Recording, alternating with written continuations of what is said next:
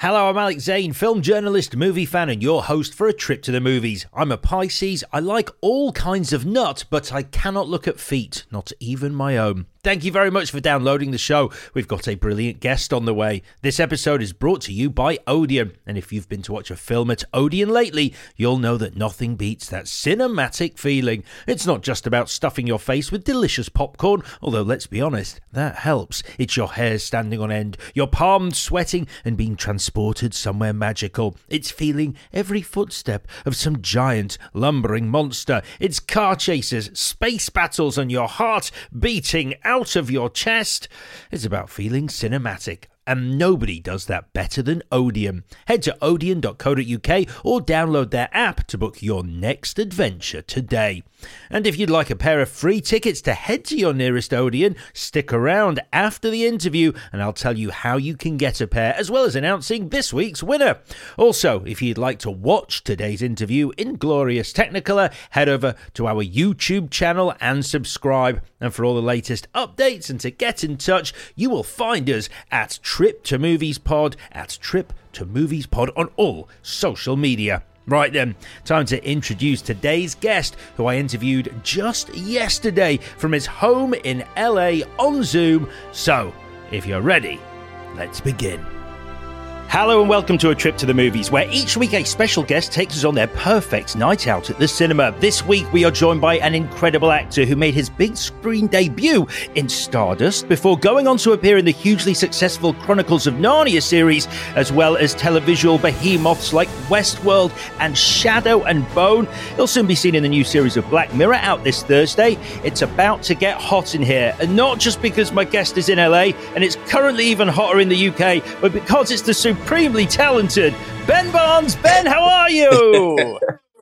I'm well, mate. Thank you so much for having me. Oh, it's absolutely lovely to have you on. Uh, how is LA? It's, yeah, it's a bit grey. It's a bit grey and gloomy, but it's yeah, it makes uh, it makes a nice nice change to have shipped to have swapped. Yeah, I think I have to come back now. I think that's the rules.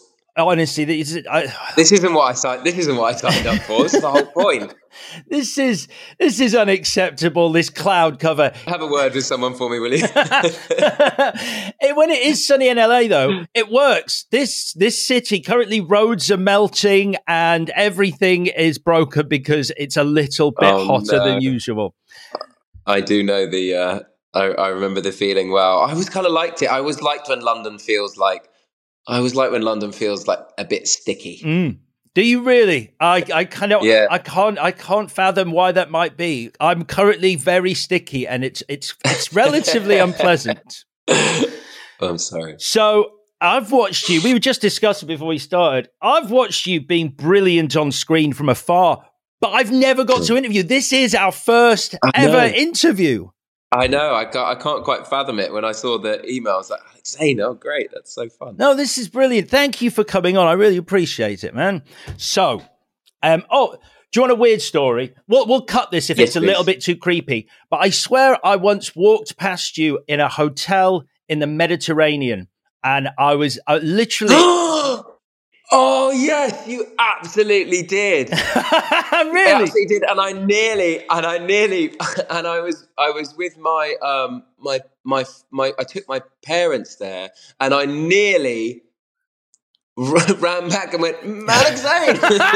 okay, good. Because I, I think full naming someone on holiday when they, you know, for no reason at all is it, other than to go hello. It just felt, um, it felt a bit. Um, I don't know, a bit crass or something. No, I. I was like, leave him alone. I like the fact that both of us had exactly the same very British reaction. I was like, oh my god, I should say hello, and then I was like, no, wait, no, you don't, you don't know him. It would be, it would be weird. you don't know him. well, I think we're conditioned, aren't we, to look at these kind of like. um you know, you look at like celebrity parties and people, and you're like, oh, look, uh, Tom Holland just met Jessica Chastain, How, uh, and then and then and then, but then if you want to say hello to somebody like, oh yeah, but that's not me. I'm British. I can't. I'm not. I'm not allowed yeah. to have that moment. Do you know what I mean? Yeah. Yeah, uh, and, and full disclosure as well, uh, I was very sunburnt. I'm very vain, and you look very cool. And I was like, "This, this is not the right moment. I, I can't. I'm going to wait." well, yeah, but I was, I was with my mum and dad. I think that was, you know, there's balance points there. um, so, talking of talking of cool, um, Black Mirror, that's pretty cool. That's great. I mean, Charlie Brooker is like a god level writer. Uh, I mean, he really is. You, you you get a script from him. Is it is it different to reading a regular script? Was it exciting? So I had to say, I got he. I actually just got an email from Charlie Brooker, who I again who I who I've never met, and uh, it just said um, we're shooting this tiny part of this episode. It has to be you. Um, come and do it, basically. And I was like, Black Mirror, absolutely, yes. I don't care what it is. If I have to chop off my own thumbs, I'll I'll be there. Um, and uh, turns out I was playing this guy out to chop off his own thumbs. No, no it was it was, it was stupid. It was um, uh, it, yeah. So it was just this this little contribution to it and they were very much like, "Look, we know it's only a small thing, but like, uh, you know, we, we uh, we'd love you to come do it." And and uh, and so I said yes, and then they sent the script, which I think was so fantastic. And I'm a huge Black Mirror fan. Obviously, seen every episode more than mm-hmm. once. Um, always sort of um, sort of coveted, uh, you know, being involved and. Uh, um, this particular episode I thought was particularly good, though, right up my street in terms of the genre of it. And um, I, I, actually like the Black Mirrors that are a little bit less um, that's uh, that's sort of just psychological fuckery. But uh, can I say that? Yeah, of course. Um, rather than rather than really dark, um, rather than sort of horrible, dark, nasty things that you'd sort of rather go through your day without thinking about. Um, and this one has that more of that tone. And I'm in it for, I, I mean, I have a, you know, what we would call in the trade a, uh, I've got a cough and a spit in it. Um, is that is that? I've never heard that but, term. Um, I've never heard that term. Is that a, is that a trade term? I think it might be. I think it might be. Also, I think that might be because I might have heard it from from quite an old actor, quite a long time ago, who might have heard it from another, and then nobody has passed it down because. Um, but um, no small actors. Wow, I like that. I'm gonna. I only think small, only small, no small parts, only small actors. That's the way around it is. Yes, yeah, that makes more sense. But but anyway, as as seen from my from the sort of promo material, which makes it seem like I'm in it at more than five seconds. Um, my scene is with uh, Salma Hayek, who is a goddess among humans. So wow. that's pretty excellent. I, I did I did take a look at the cast, and it is um it is the most star-studded episode of Black Mirror yet. You've got yourself, Annie Murphy, Salma Hayek, Michael Cera, Himesh Patel, Rob Delaney. It's it's it's, it's a, yeah. it's a big old list. Yeah, it's a really fun. It's really fun as well. Uh, I I, I presume I, I think I signed about sixty-two NDAs, so I, I think, but I think I'm safe it's a fun, it's fun and good. I think that's a probably those are those. I think those were on the list of acceptable descriptions. oh, I mean, still, I mean, it, it, honestly, getting an email that goes, "It has to be you" from Charlie. I mean, that's that's that's a, that's an amazing audition. That's that's like straight. It really was. It really was. It was. There's they're very specific. The casting had to be very specific in this episode for. Um, but it was yeah, it was a very nice little email to receive. But you are no stranger to big shows, Ben Barnes. Westworld, The Punisher, Shadow and Bone. Um, so this is here's my little uh, two penneth. Like you really, because I've watched all those shows, and I think you have this amazing gift of exploring reprehensible characters, but making us, the viewer, so invested in their fate in in a, a much more empathetic, if not sympathetic way than perhaps we would normally do if you hadn't played them. You really do bring something to these characters.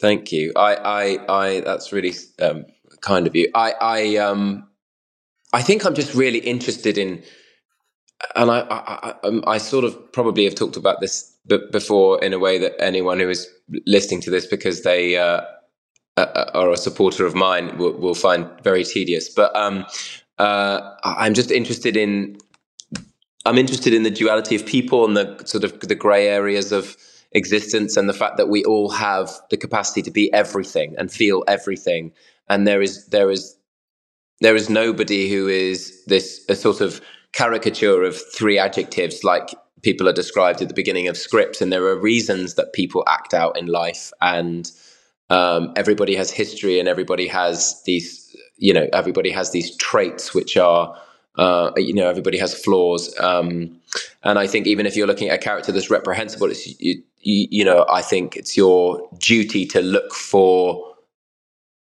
the characteristics in that person that are opposite to that um, and I think sometimes they can even enhance it. You know, I, I, think if the character is scary, I want to see the sort of soft underbelly mm. because because then it's all, it's almost it, you humanize it, and then it's almost even scarier that they're behaving in a way that you can't understand.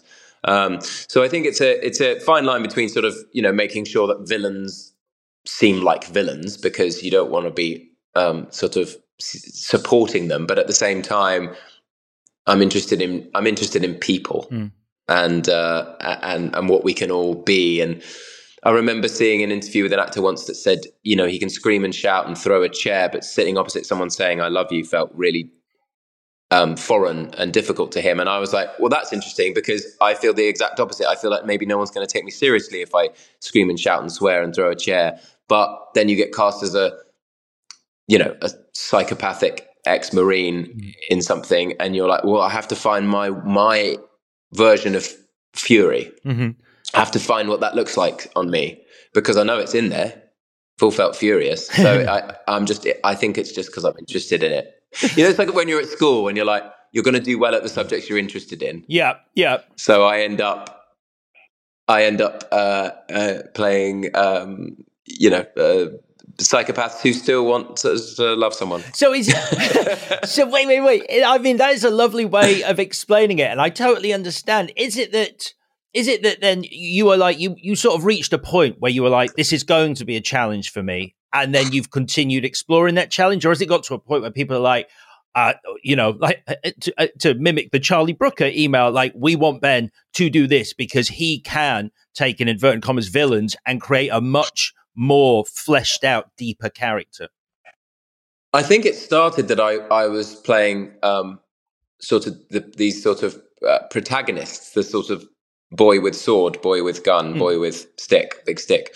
Um, hit hit dragon on head, you know, rescue rescue damsel, which is sort of not the way of things anymore anyway. But um, uh, I think it was a bit of a subversion for me to to kind of take that natural um, sort of, I, I suppose, sensitivity or vulnerability or whatever it was that I because I never thought I'd be playing, you know, um, kind of, uh, you know, commanding, you know, military people or or, or um,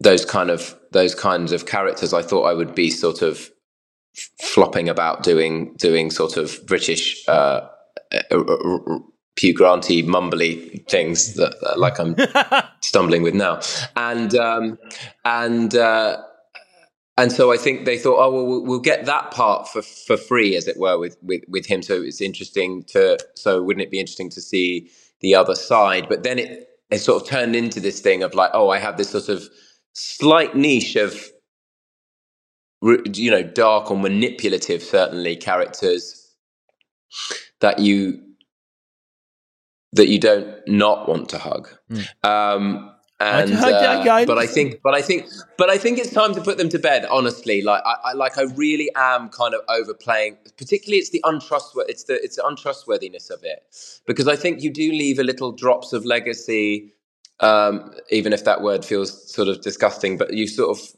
leave little drops of breadcrumbs of who you are behind in these parts, and people, I think, find it difficult not to associate those with with who you are. And I think that one of you know it's really important in me in life that people um, understand that I'm, I'm, a sort of good, honest man. I think as you get older, for some reason that I, I don't know, but it just becomes uh, higher on your priority list that people see you that way. And I think the more you sit in these characters for sort of five, six years in a row now, to four or five different characters I've played who are, you know, essentially become sort of liars or whatever. You're like, oh, I just, I think it's just time for me to play someone you're rooting for. That's that's fascinating. So you're not talking about typecasting here. What you're talking about is a, a kind of osmotic effect of like aspects of these roles, like overflowing into reality, and people basically uh, going, "Oh, Benson, he might not be, he might not be a good one because he created the fold, for example." Well, I, yeah, I don't think it's as it's as sort of straightforward as that, but I think there is something that sort of seeps into the consciousness about your. They just associate you with that kind of stuff, and then and then you do, like you say, you do just get offered more and more, uh, you know, murdery roles that are just really disgusting. I got offered a role uh, recently that was, you know, this, there was a character that was cutting out children's tongues, and I was just like, I actually feel very strongly about not being associated with putting this out into the world, even if it's excellent. Do you know what I mean? Like, it's really important to me to not be the the the the, the, the, the kid tongue putty guy. Do you know what I mean in life? I want to be the guy that you're going, kiss her, kiss her, kiss her. You know what I mean? Sure, sure. I, I have to admit, even with your uh, no small amount of talent, a child tongue cutting villain would be hard to make an audience root for, even slightly. That that would be a ah. challenge. Yeah, yeah. Oh wait, look. Maybe I should reconsider. I Maybe I should reconsider because challenge. Yeah, I, I like it. I love a challenge all those 80s quest movies that I just grew up on that are just like, you know, got I'm built I'm built for challenge. See, I shouldn't have said it. We're going to sit ne- next up. Here it comes, child tongue cutting. Um, no, let's go back to um, uh, this is a spoiler for Shadow and Bone, and I figure because of how. Uh, uh, uh passionate the fans of that show are. Anyone who is going to care is already seen it, but dead, gone gone. Dead. Entire corners of the internet dedicated to the shock of people who clearly didn't read the books but have, re- have been watching the series who are like, this cannot be. This will not stand. Dead, stabbed, body burned. We saw it happen. So, are you happy to say goodbye? And I mean that in the sense of do you feel like you've completed an arc of a journey for that character? You clearly knew it was going to happen. Or is it kind of sad to say goodbye to a character that you have spent X amount of hours on screen developing and countless more yeah. off screen building uh, an identity for an audience? So I will say that it's two it's twofold uh, uh, as a uh, as a sort of reaction, which is I had read these the book, so I, there was a familiarity with the arc of the character I didn't know how many seasons it would kind of be spread out over. Um, and you know, I really did champion this character, and I, particularly in the early parts of the in the first season of of, of Shadow and Bone. Um, you know, where you're un, undecided about this man's motivations potentially, um, and even when those become clear, you're looking for those sort of shreds of humanity and and and potential for um, you know potential for sort of uh, uh, forgiveness. And um, I think I was sort of championing him, and then in the second season he's a little bit more uh, ruthless and he really is kind of extremely toxic. And and I think it was important for me to then champion that and make sure that he was that um, you know, even if I can't find the the, the sort of um, little moments of tenderness sort of towards the end, which I think were in the book and, and became important to me. So I really was a sort of champion for for the for the character as as you sort of have to be when you're um uh w- w- when when you're sort of um well gifted the opportunity to to to to curate them and look after them um, so I so I did know it, and I felt very close to it. But I also wanted it to be the story that was in the books, the one that I knew, because it when you read something and you know it's based on something, it sort of feels um, it feels like canon, mm. you know. So you have to, you you really want to uh, be faithful to it. Um, having said that, that this the, the, sort of young cast of it are just so. I mean, they're fabulous in the show, and they're really they're so well cast in, in, in their characters, and they all take they're all so passionate and brilliant. Uh, but they're all just like such lovely human beings that I love being around them. Um, we we joke it's a little bit like that uh, Steve Buscemi uh, meme or gif. See, this is already I'm showing why because I can't remember which one's what. Meme is the one with the writing. Yeah, the meme.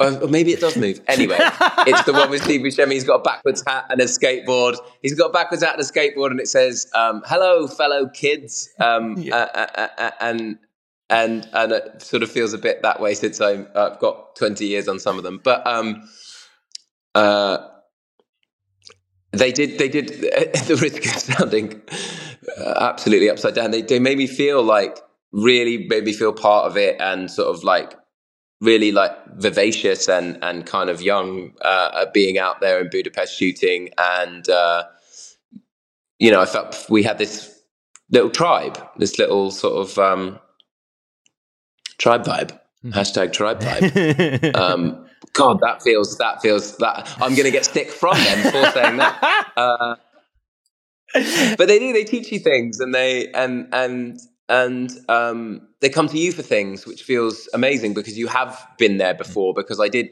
walk onto fantasy sets uh, over 15 years ago and have these experiences and i know what it, how it plays out in, in a lot of ways. I know what's uncomfortable about it. I know what the rewards are um, so it felt good to kind of be in that role so i, I will i will miss the process i think um, massively um, if they make more of it um, without me for sure i will feel i will feel left out but i think over the last sort of 20 years, you get used to saying goodbye to things.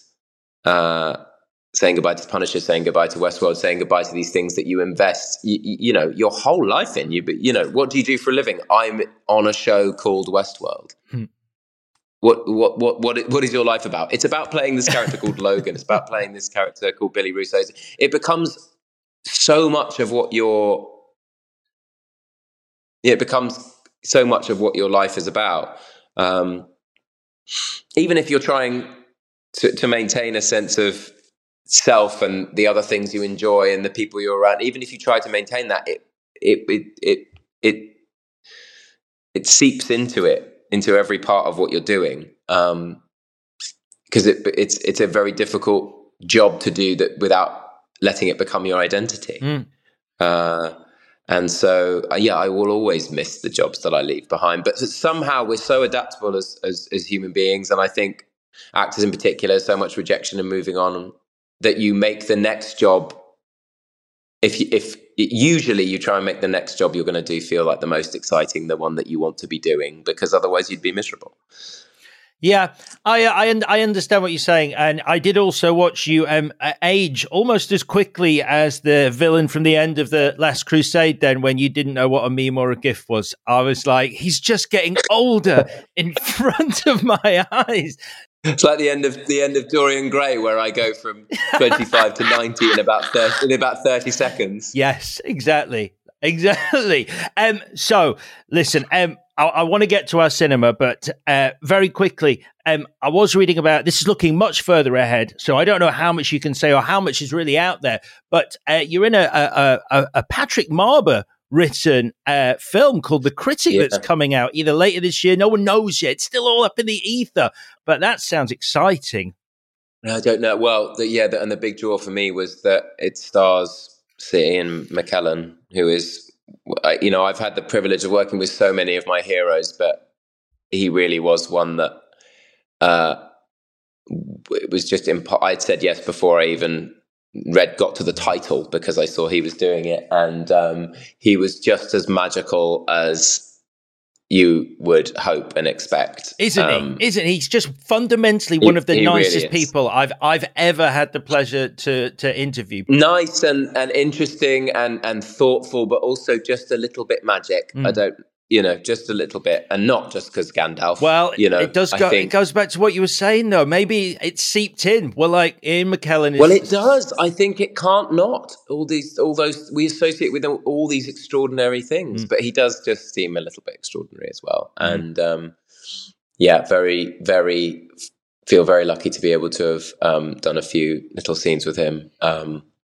and Mark Strong and Gemma Arterton, also people that I've wanted to work with for a long time.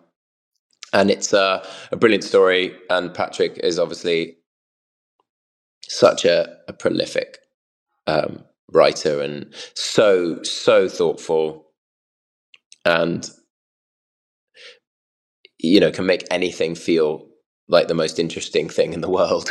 Um, and so, yeah, I'm excited for people to to to see that. I have no idea, you know, how it turned out or or, or when it's out or anything like that. But it was, uh, yeah, it was nice to come back and do something that felt really British as well. Mm. It, it, it, it um, does feel very, very, very, very, very British, but it's it's it's going to be great to see you back on the big screen. And talking of the big screen, Ben, I'm very excited for this. You're about to enter another dimension where our virtual cinema awaits for your perfect night at the pictures. You are our guide, we are your audience.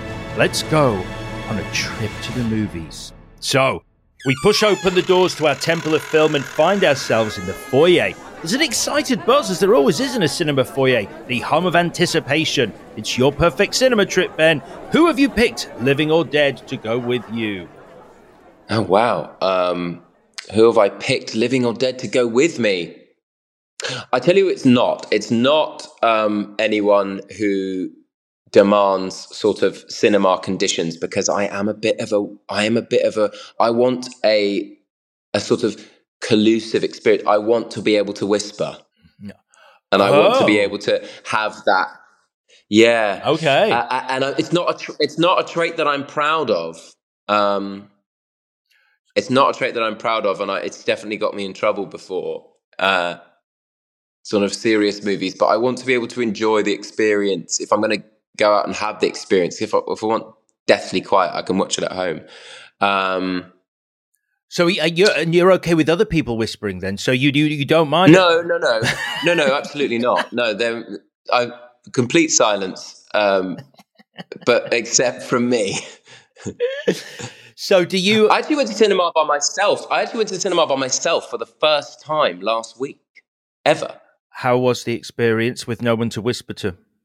I felt a bit a bit lonely because I I didn't have anyone to whisper to. yeah, I didn't have any to enjoy it with. I, yeah, so not not by myself. I think is my answer. Okay, not by yourself. Um, so with with someone. I would say I will I will I will say that I have had through my life mm. um, really good experiences going to cinema as as dates. Okay, great. In general, so I would say I would like to go with a date because I think it gives you something to talk about afterwards, tell you a lot about someone, whether they're a whisperer or not. Mm. Uh, and um, uh, and generally through my through my through my life, so I would say I will go with a I will go with a date All that right. doesn't mind being whispered to. so you're going with a date. Now there is a clock on the wall in the foyer. It reads a specific time. What time of day have we gone to the cinema? Oh, I'm a big fan. I'm actually a very big fan of a late night cinema. Mm. Um, I'm a I'm a big fan of a sort of uh, like a 10 p.m. screening. Okay, that's interesting. So dinner first, then a movie. Yeah, yeah, yeah. I think so. But don't eat too much dinner, so you've got room for treats. But um, no pudding at dinner. But um, but because I'm still going to have treats even if I'm full. but um but yeah, because then you kind of come out into the sort of like slightly empty world as well, which I like that. Because I think it kind of continues the sort of dream experience of being uh, in a film as well. Sometimes when there's few when there's fewer people around to um, to, to to kind of um, poison poison your post your post post cinema bliss or or or kind of fury, depending on how good the film was. It that's that's interesting because I always used to be a look. I'm going to go in the day because the cinema's quiet. It's great. There's not as many people there. But as I've come around, as I've got older, I'm very much in your camp. I think that it's it's the worst experience in the world to go and see a movie and then suddenly have to go and do something like because you lose. You immediately lose. You lose the magic. Mm. You lose. But I also don't want to go at seven thirty night. And also, when are those people having dinner? But I don't want to go at seven thirty. It's always like full of, full of. Uh, yeah, a, a, really crowded cinema for the foyer is not is not not the vibe. Okay, 10 p.m. I think that's a great time. I think it's a it's a great time you've picked, yeah, and you don't have to wait as long for popcorn. that's true. Queues are shorter. That's that's absolutely true. Well, before we get on to the snacks, you booked the tickets for this trip. Thank you very much. You're welcome. Where are we sitting in the auditorium? What seats have you booked for us? Um, h- halfway back in the middle. Classic answer, and it is the most popular answer. I, I, I, I sit on the aisle because I like to be able to go to the bathroom. I don't have the strongest bladder, so um, so that's yeah. That's... I, am uh, so ideally, there's enough people in there to have a, a communal experience, but not too many that you feel claustrophobic.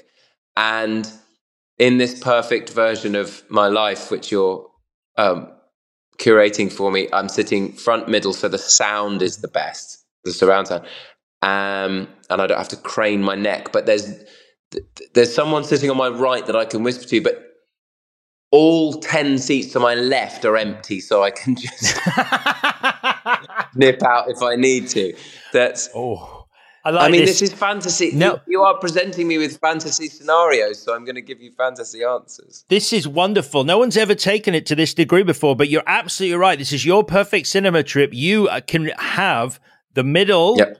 Where are we talking here? Did you say the front or do you want the middle? No, the middle. The, the middle. middle. The middle. Yeah. Okay. And you are having an entirely empty row. I don't know why I've never thought of that, but yes, Ben, that is yeah. done. That's yours. It's wonderful. Okay. Right then, the final thing we need before we leave the foyer and enter the auditorium. What are you choosing to eat? All manner of foodstuffs are available at the various counters. Oh, the smells are amazing. What are you choosing to eat? I think I'm I'm going with um, a, a medium-sized popcorn because a small is unshareable and a large it just makes me feel guilty that I didn't finish it. Um, and then I'm going to buy some M and M's and I'm going to throw them in the popcorn. Oh, I've heard about this. This this is an incredible yeah, I tried it once. Tried it once. Thought it sounded sacrilegious, but it's it, it, it's fantastic. And um, and um, um so, I'm a diet coke. I'm a diet coke man. Okay, I like this. So uh, we're saying no to hot dogs, nachos, burgers, pizza, all of these. I don't trust warm foods in cinema. Sorry.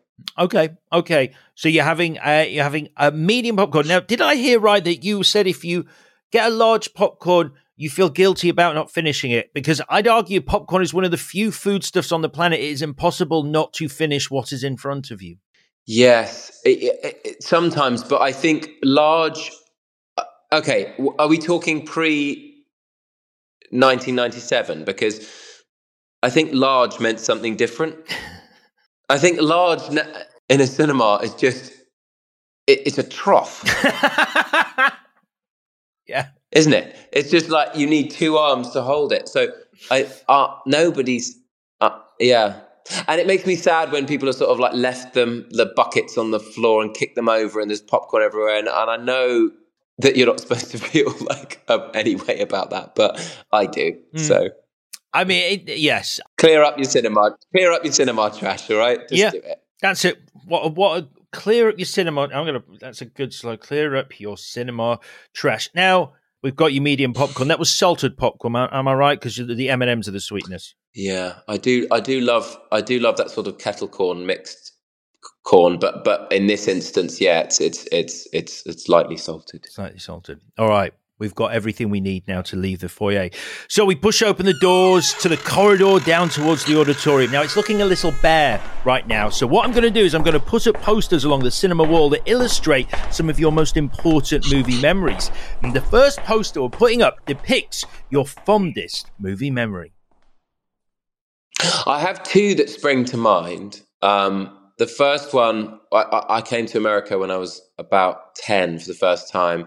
And it was the week that The Lion King came out. Um, and the the cinema going experience in America, I've noticed, it, it is different to, to, going in England. It's very vocal. Mm. There's there's there's more um, applauding mid movie. There's more gasping. There's more you know sometimes commentary um, at the screen. Um, involving yourself in the dialogue. Uh, uh, so, and but this obviously, The Lion King was like this extraordinary film, and I was ten, so everything was brilliant. And um, I just remember there being this sort of whooping and screaming and gasping. Uh, you know, Mufasa's fall, and and I just it was so involving. It felt sort of four four D, you know. Um, so that was quite a magic one. Um, I'm, I'm, just gonna come. Was, I'm gonna. Be, I'm gonna just. I want to be really honest with you. Is it good? Because I've never seen The Lion King. I've I've heard it's quite good. Are we okay? You've never seen The Lion King? So I I just I have a, a, massive gap in my movie CV and it's it's Disney animation sort of pre Pixar. I just I, I never I never really saw it. So I can tell by the, the your face ah. that you're you're this is. But what about what about? I mean I mean I presume we're similar-ish in age. What about Robin Hood or The Sword in the Stone or Aladdin or Hercules or any of these? Weirdly, I, I, please tell me you've seen at least one of those. I remember being. Wow. I remember. No, I remember being very. I'm glad I didn't talk to you on holiday. Now, what would we have even talked about? I'm so sorry. Um, yeah, I guess I, I. I don't want to make this even weirder than me not having seen them, but I. I. I do remember. Actually, do you know what? I remember seeing. I remember seeing very young Disney's Robin Hood and and finding Maid Marian, the the fox, quite attractive. And so, yeah, no, she's a fox. Okay. She's a literal, a literal fox. Okay, so that's not too weird because I think maybe I thought no, no, no, no. She's a she's she's she's the sexual awakening of many a young boy. I would say her and the Cadbury's caramel bunny uh, uh, were were big ones for me. Yeah, well, that one's that's sick. okay, so the Lion King, right? What's the, what's the next one? Let's get away from this quagmire. Okay, well the other one, the other one was one of my first ever dates, which I I didn't really think through very well in terms of like what the effect of it might be. But one of my first ever dates, I I went to see Baz Luhrmann's Romeo and Juliet, which obviously setting the bar incredibly high with Leonardo DiCaprio being incredibly beautiful and romantic. But um, it was just, yeah, it was just wonderful. Um, I just I felt I remember feeling mesmerized by it and and and completely in love with as a as a you know young teenager completely obviously in love by the end both with Claire Danes excuse me both with Claire Danes and uh and and my date. Oh it that we are roughly the same age and that movie was a, a huge for our generation it's wasn't just also spectacular. Mm. It's just a spectacular film.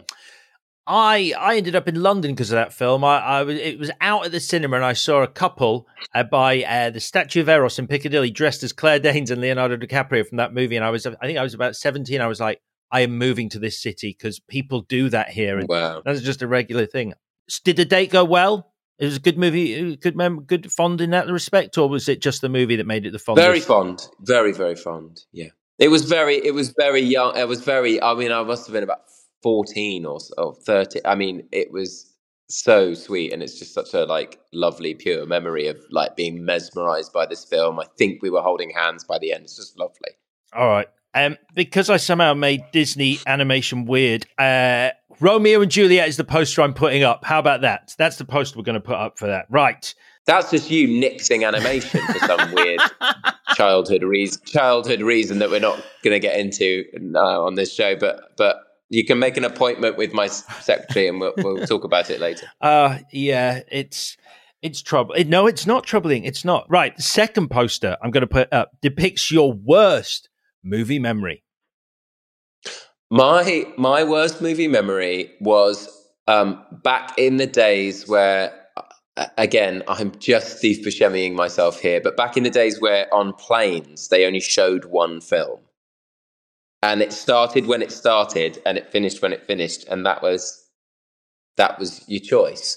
And there was a film I remember, and it's actually a wonderful memory, really, because I was with my dad, and again, very young, probably around that same age of young teens.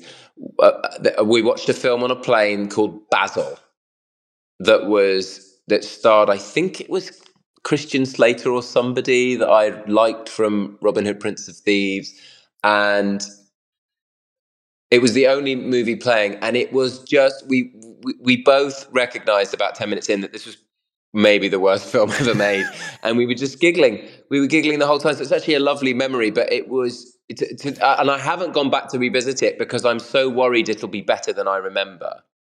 Um, I, I can confirm because in my head it's very important that this film Basil is atrocious.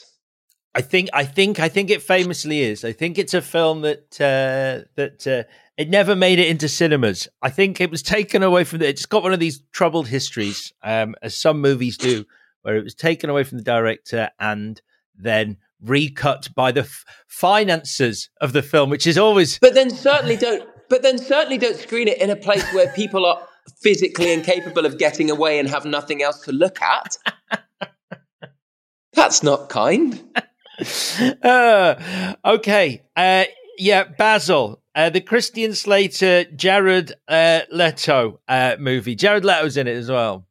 Is he? Mm. He must be a child in it or something. Probably. Yeah, well, yeah, yeah. I think he's he's, he's pretty young. Yeah, but uh, but yeah, I did. Uh, I, I, I did look up Basil, and uh, yeah, I, it, it's a poster that I'm happy to put up as your worst, although slightly not worst movie memory because it sounds no, it's a lovely memory, quite funny.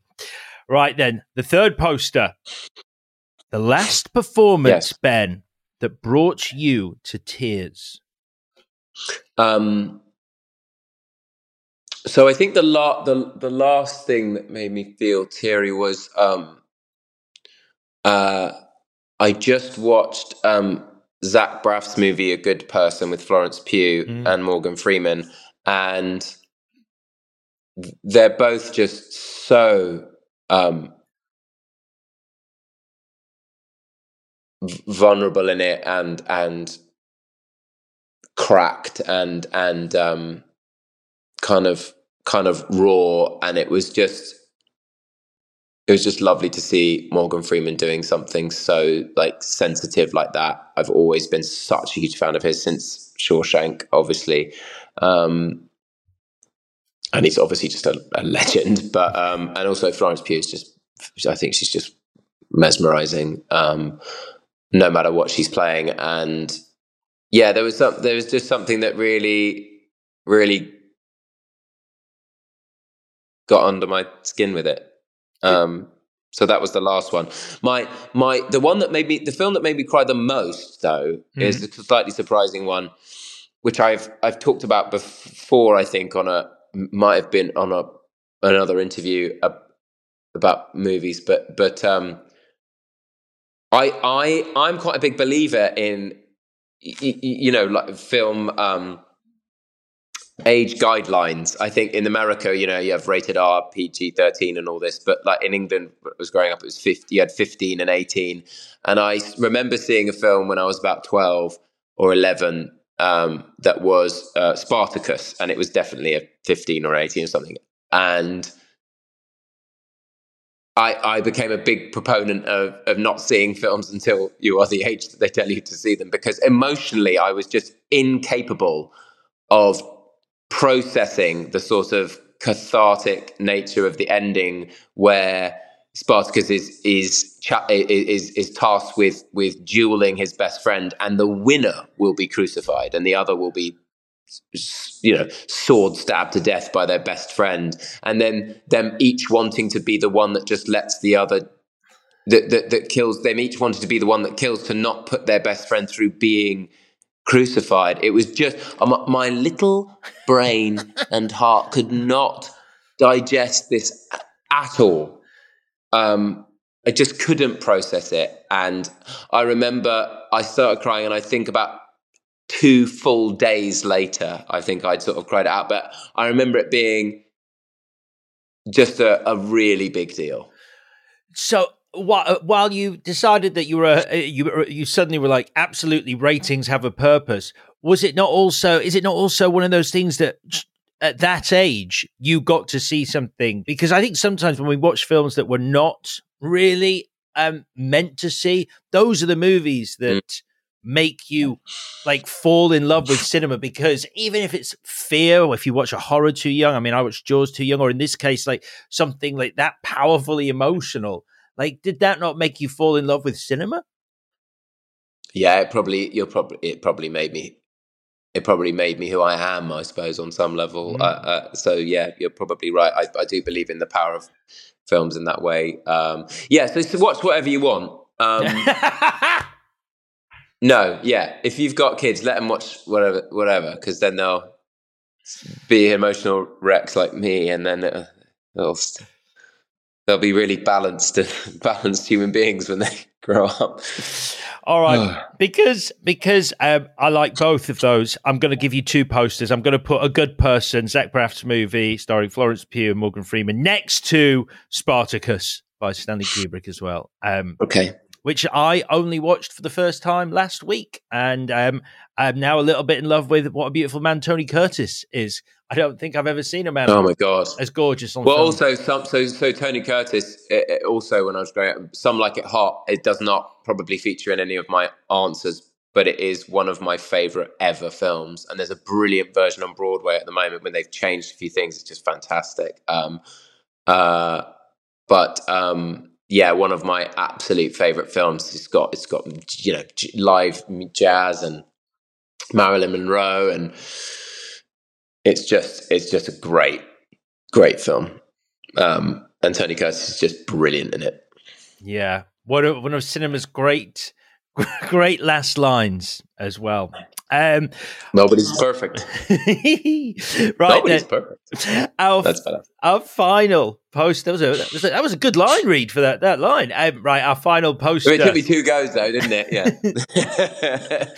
uh, I try. I try. I just assumed the first was a rehearsal. He he only needs. It one, was. One, it was. It was absolutely. Re- I was just yeah. Yeah. It was just rehearsal. One rehearsal and one take. Uh, okay, like like Frank Sinatra. Uh, one. Uh, that's what we're going to call it. What one take, Ben? Yeah. One take, Ben. Right. Okay, so the final poster depicts your unpopular movie opinion, Ben Barnes. Sister Act 2 is a masterpiece.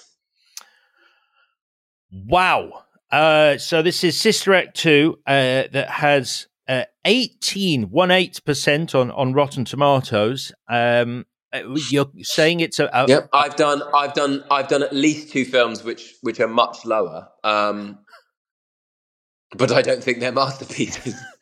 okay, so you're uh, you're you're basically saying Sister Act uh, two, Back in the Habit, uh, which is probably uh, uh, one of the greatest titles oh, for a sequel. See, even that, Back in the Habit, you've got you've got a, you've got wordplay in the title. Come on. So it's one of these rare occasions where a sequel is better than the original. Tell me why. Well, I don't know if everyone thinks that, but this is my unpopular opinion. I mean, the first one, I think, probably the more popular one. I bet that's higher than 18% on Rotten Tomatoes, the first one. I bet it is. It is. It is. Yeah. I bet it's, but it's right up there in the 60s or something. Um, uh, I just, it just captured everything about what I was sort of into at the time. It was sort of Lauryn Hill's voice. Um, and that kind of um, you, you, you know underdog kind of group story. It fed into a lot of those films I watched when I was young about this the sports team who got the new coach or whatever. Like, it, but but in this case, it was Whoopi Goldberg, and it was um, it, it just sort of feeds into that structure in a way which is really pleasing to me. But the music is just so vibrant and it just i don't know. It just chimes with me in in in, a, in a way that always made me smile so so big. And i and i have watched it latterly and it, i i stand by my opinion. It's magic. All right. I'm uh, that's a that's a strong argument. Okay. Sister act 2 back in the habit brilliant is going up. It makes me happy every time you say the full title. This is how i know i'm right. Okay all right, then, time to enter the auditorium. Oh, we push open the doors. Just to warm up the crowd in this auditorium, we're going to first of all play the trailer for the movie you are most looking forward to seeing at the cinema. The movie I'm most looking forward to seeing, um, I am excited to see. Um, well, actually, so I just I was just reading yesterday. I didn't realize it had started shooting already, but um, the the the sequel to Gladiator, um, obviously Gladiator, mm. just an epic piece of of cinema that I uh, vaguely obsessed with, and so for there to be another one, uh, Paul Mescal's, I think is, is amazing from normal people and Ridley Scott. So so definitely, uh, just because I think there's a, sometimes a shortage of those big, huge, sweeping kind of magnificent things that aren't superhero films and. So I think that's it's kind of like important that, and then they're making, and then the Napoleon movie as well with I think it's Joaquin Phoenix. So that those like I I, I those are the things I would get the most oh, excited yeah. about the cinema, big sweeping huge things. But um um, also Barbie, also the Leonard Bernstein movie that Bradley Cooper, my friend, has, has directed. Um, I think will be probably brilliant. Um, Oppenheimer, Nolan, Christopher Nolan, do no wrong. So yeah, there's lots of good stuff that I'm excited about. But maybe, yeah, maybe I would say this Gladiator sequel would be the thing that I would be like. If you said I could go and watch that tomorrow, I'd be really, I'd be excited about that. Okay, well, well I've got in touch with uh, Ridley Scott, and I've got some footage together, and we've knocked up a trailer for it, and it looks oh, thanks. great. Thanks, thanks, Ridders. Yeah, yeah, old Ridders there. great, telling me he would. My, my spider senses are telling me he would hate that, but yeah. uh, all right, uh, Ridders has given us a trailer for Gladiator no, Two. God, no, but back in the habit. Oh, it doesn't work. Uh, yeah, okay. No, I like it.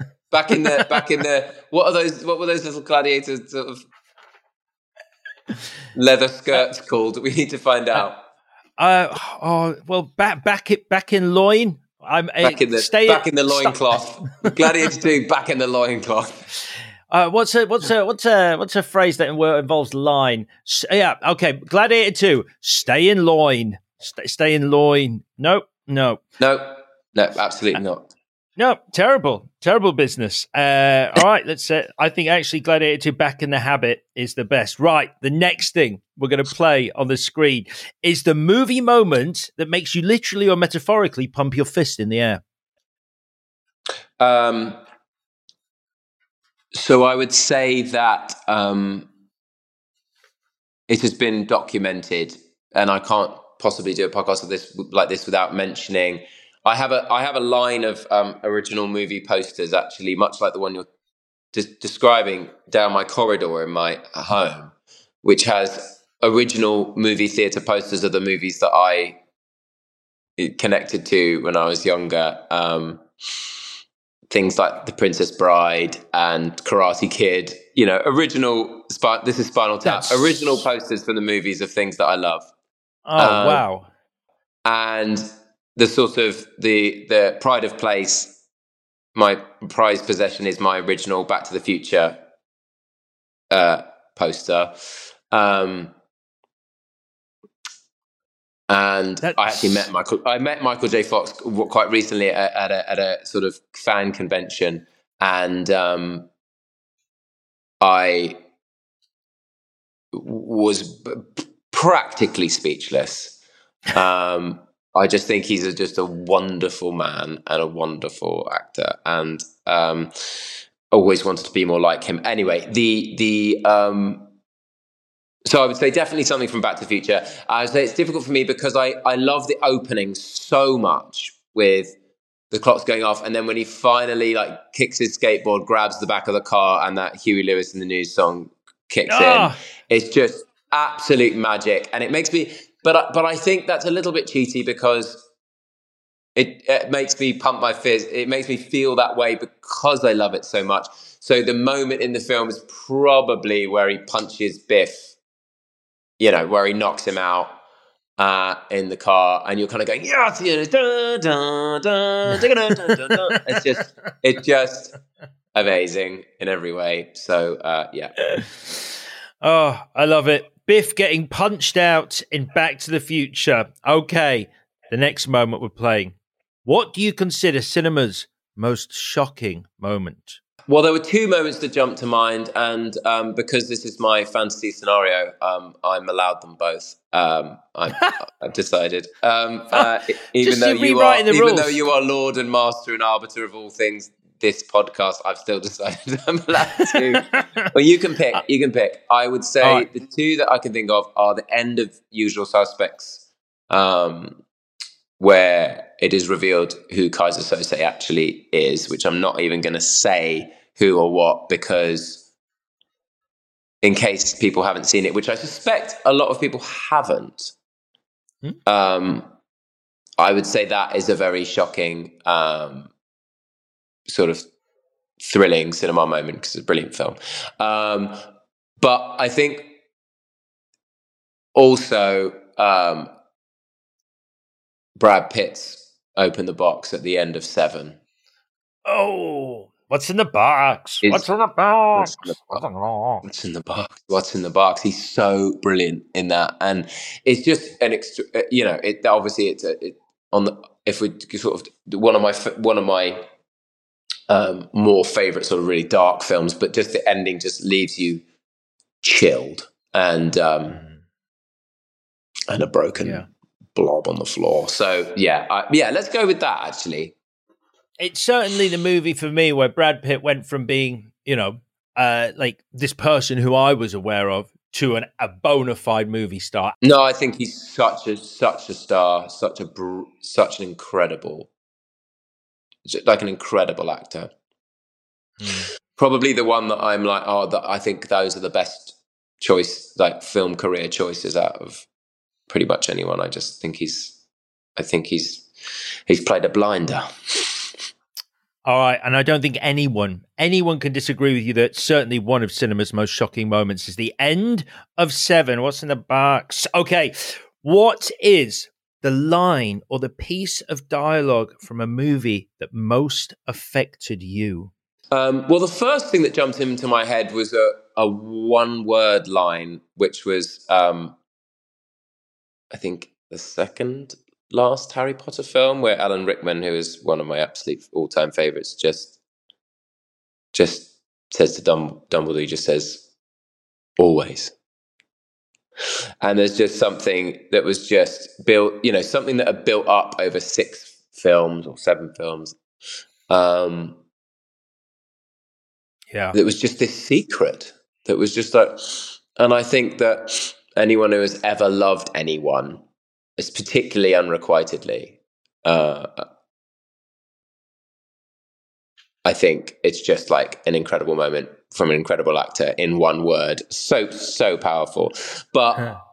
if you're talking about the way so emotionally maybe that but if you're talking about like the thing that stayed with me the most i had the absolute uh privilege of a lifetime of doing a couple of scenes with Robin Williams in a film called The Big Wedding, which is an incredibly low Rotten Tomatoes score because it is not very good. Um, but I did have the privilege of doing some scenes with him. Absolute, you know, obviously icon and, you know, possibly my favorite ever actor. Uh, I just think he's can do everything. He's astonishing. That's incredible. What was, what was that like? Well, I, I, sadly, they, they, there was a, there was a uh, there was a scene which was myself, Amanda Seyfried, and and and um, Robin Williams playing the, this priest who was going to marry us. And I remember doing the scene once, and it was sort of a little stiff. And then the director came and said, "Okay, right, you just do whatever you want now. Say whatever you want, improv, whatever you're feeling. You do, you just guys just go for it." And I came up with absolutely nothing good in the scene whatsoever. But I did in that moment say, You're asking me to improvise with Robin Williams. I'm not a matador. Uh, uh, which I thought was, you know, uh, sadly saved my best improv for something that was totally unrelated to the film. But um, uh, it was you know he ge- he gave me a generous lot. I mean you know make there's there's nothing in this world quite like making Robin Williams giggle at something. It's just you know that's um, fantastic. Um, it's just he's magic, yeah, magic. Uh, but his performance in Good Will Hunting, obviously, um, uh, hugely revered performance. Uh, but there's the moment on the bench where he talks about his late wife and and talks about.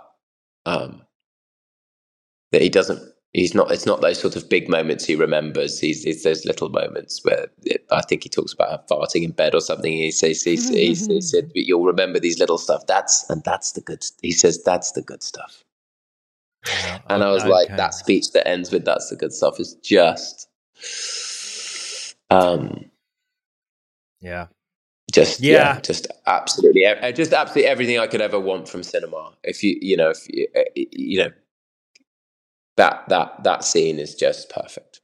And just like tells you something tells you something really true you know? Yeah. Yeah. Hey we're nearly there. We've only got one more thing to do before we pay, play the movie that you've chosen to screen for us and that is to play through the dolby atmos speakers the mm-hmm. best mm-hmm. use of music in a film so, so again, um, because I'm uh, greedy, I thought of two things. But one, but I think I'm allowed them both because because one of them is a piece of music that was a, sort of assigned, ascribed to a moment in a film, and one of them is written for the film itself.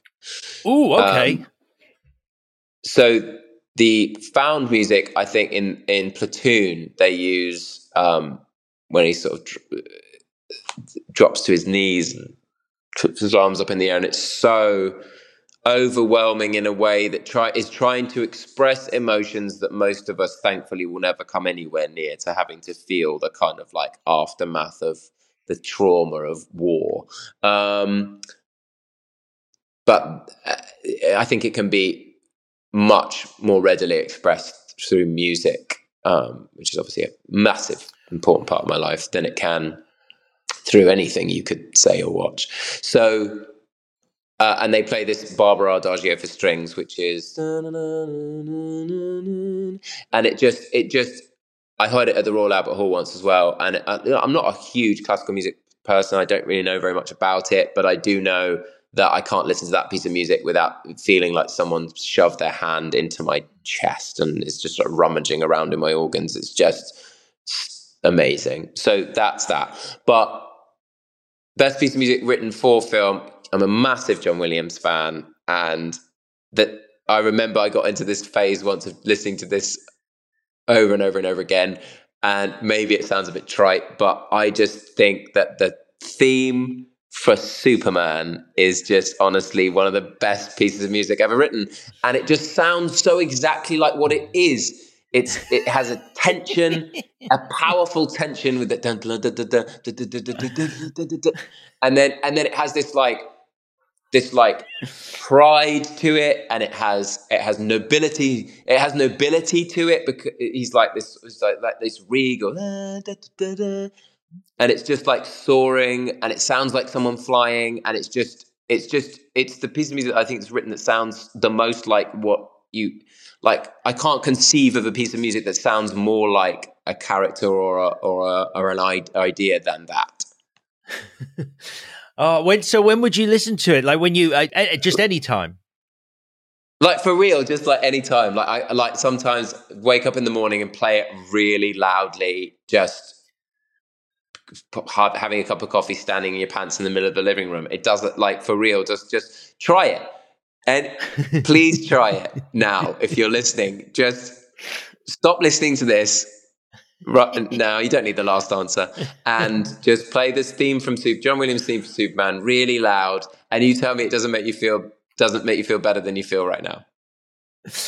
Okay, but so I was going to say, so you don't? Do you ever use it on set? Because I heard, I heard that some actors have a tiny little transistor uh, radio thing in their ear and actually use music during their performance. Like they'll have music. I remember. I was I worked with Diane Keaton, who was just amazing um, in that same film that Robin Williams was in, and she would listen to this kind of like I, I assume it was sort of salsa music, like in these earphones that were all the you know, the hooked up kind. And she would sort of dance in this tangoy, salsery kind of way before. And then literally as they shouted action, she would just take them out and throw them on the, but it was still playing, still hear it in the headphones. Uh, and I just thought it was brilliant. I sometimes have music playlists for characters, but I don't usually have it on set with me. I don't like walk off and listen to music to feel a certain way. I, for me, it's, too, it's, it's, it distracts me, but for some people, it's really useful. Okay, uh, John Williams score, Superman, wonderful. All right, do you know where we are? It's the moment. It's the big moment. It's time to announce to our excited audience in this packed auditorium, apart, apart from on the ten chairs next to you, so that you can get out if you want to, the movie that you have picked out of all other films to screen for us tonight. What are we watching, Ben?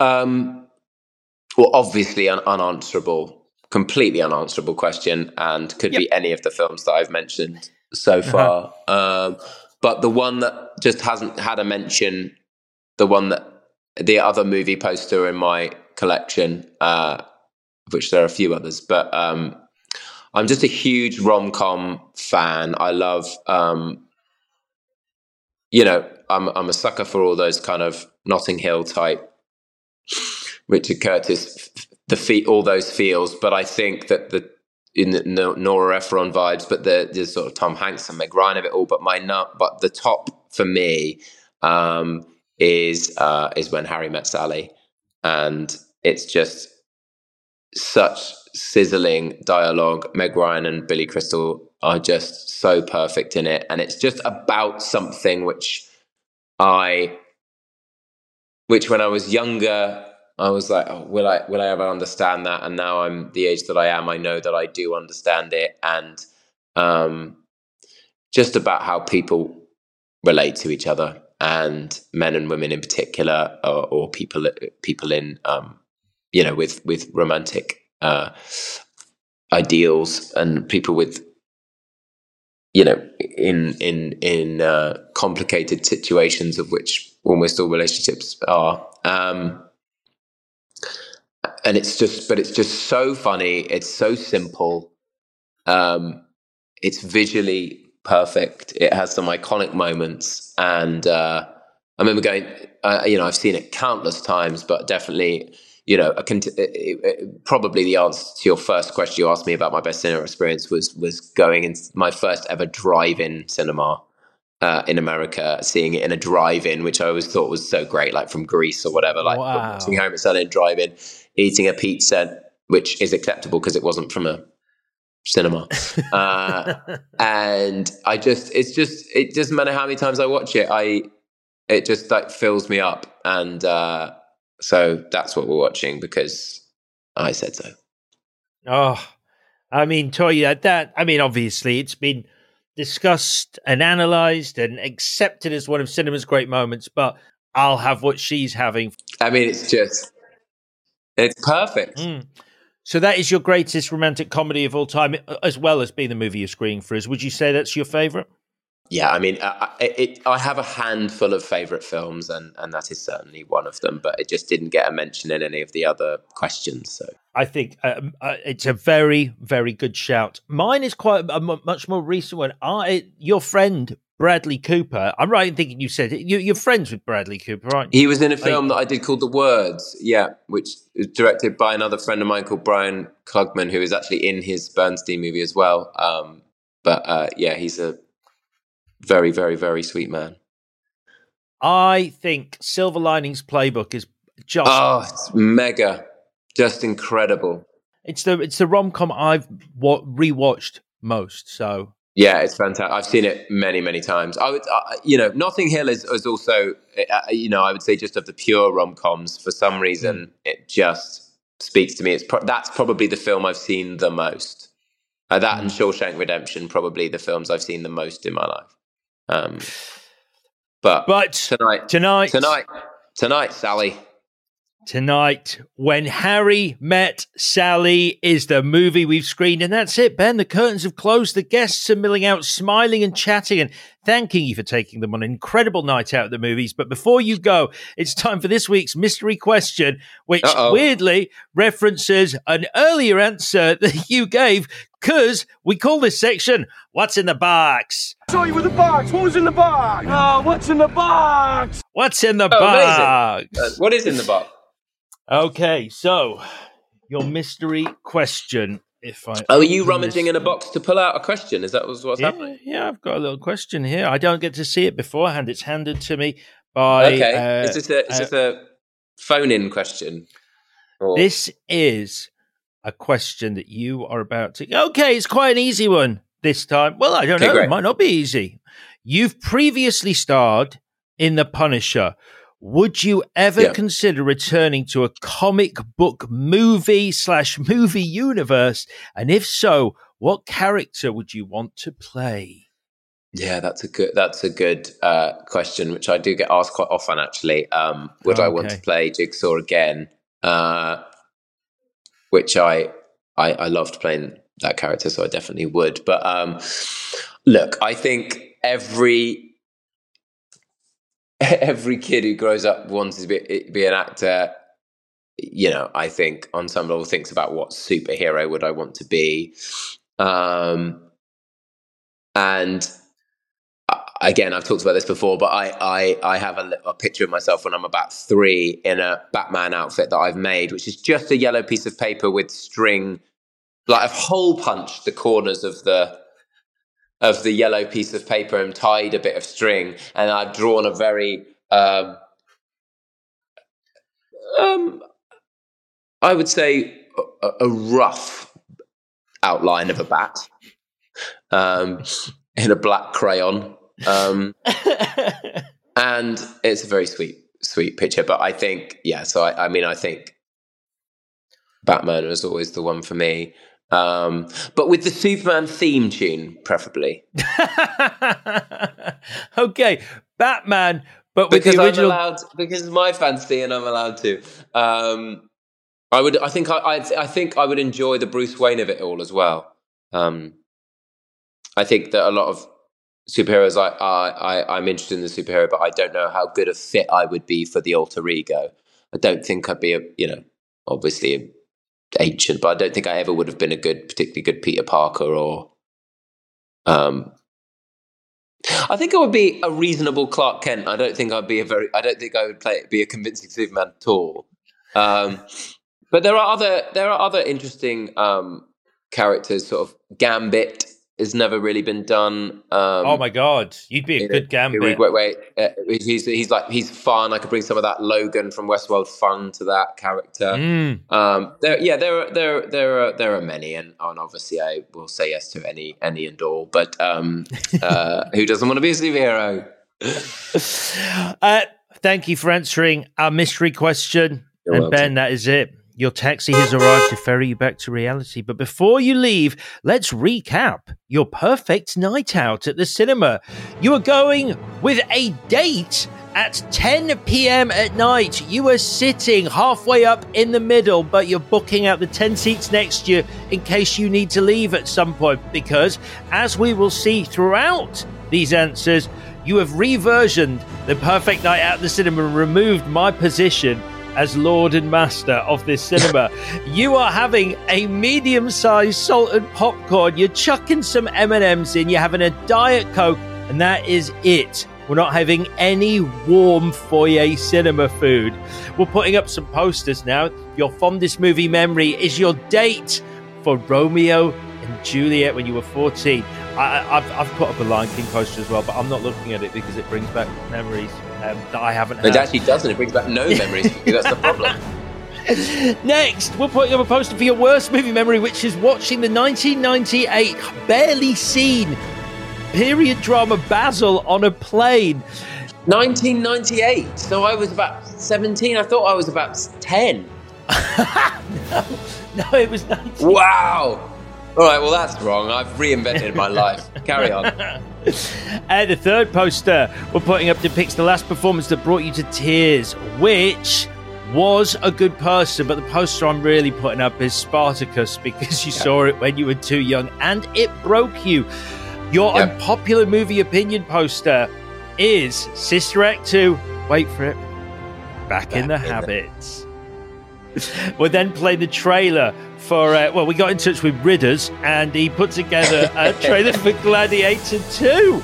Uh, all the f- moment that makes you pump your fist in the air we're playing is when Biff gets punched out in Back to the Future. Cinema's most shocking moment is the end of Seven, the line or piece of dialogue from a movie that most affected you, always from Alan Rickman in Harry Potter or Robin Williams monologue on the bench in Good Will Hunting.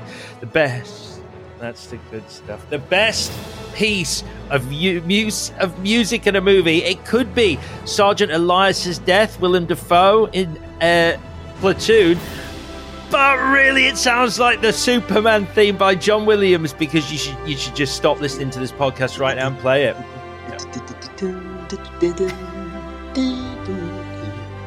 Yeah. And finally, to end our night, we are screening one of cinema's greatest ever romantic comedies, When Harry Met Sally, and that really is it. Ben, thank you so much for taking You're us on so this trip welcome. to the movies. Have you had a good time? I've had a brilliant time. Thank you, man. And as Ben's cab carries him away from our virtual cinema off into the distance, we must all leave his movie paradise and return to reality as well. But to soften the blow, how would you like a pair of tickets for a night out at a very real Odeon cinema? Each week we give away a pair to someone who leaves us a review of the show on Apple Podcast. It is that simple. The competition is only open to UK residents and the tickets exclude Odeon Leicester Square and Odeon Luxe. But congratulations to this week's winner, Rusty75, who left us a review on Apple Podcasts titled I Love Movies. As far back as I can remember, I always loved movies, so listening to people talk about trips to the cinema is the perfect podcast for me. Keep up the great work, and let's all hope the new Indiana Jones movie is great, or just better than the last one. Five stars. Thank you very much, Rusty75. Drop us an email to triptomovies at gmail.com. That's triptomovies at gmail.com. And we'll get you your tickets for an Odeon cinema. And just before I say my final farewell for this episode, don't forget you can find the full video interview for today's Ben Barnes interview, and indeed every guest that's been on our pod on our Trip to the Movies YouTube channel. So please head over there and help us grow the podcast by subscribing. And that really is it. I'll be back next week when another guest fills our cinema with their celluloid dreams as they take us on a trip to the movies. Bye bye.